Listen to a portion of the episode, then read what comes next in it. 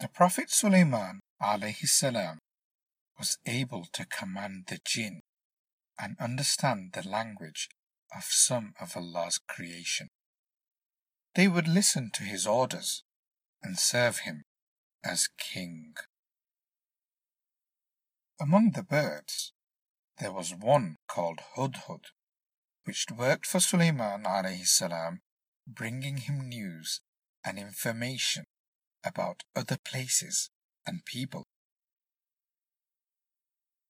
One day, Sulaiman alayhi salam couldn't find Hudhud.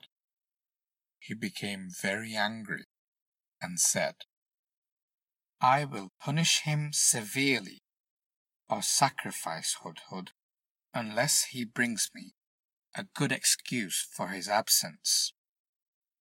When Hudhud returned, he said to Sulaiman alayhi salam, I have learned of something which you did not know.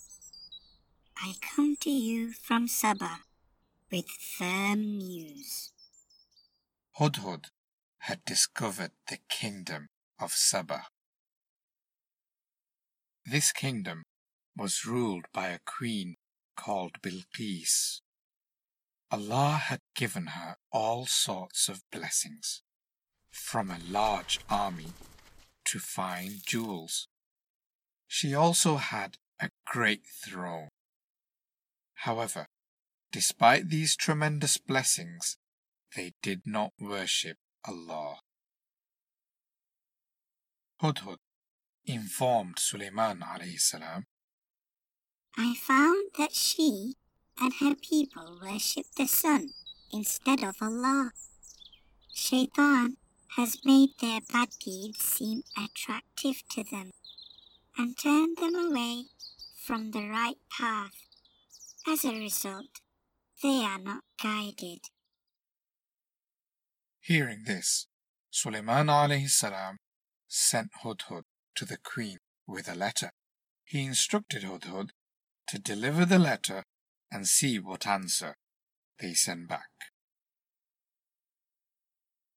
When Queen Bilqis received the letter, she informed her ministers.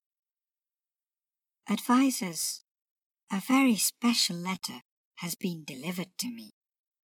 It is from Sulaiman, alayhi salam, and it reads, In the name of Allah, the most merciful, the most kind. Do not try to overcome me, but rather come to me in submission to Allah. I read this story from Safar Year 6 Islamic Studies textbook.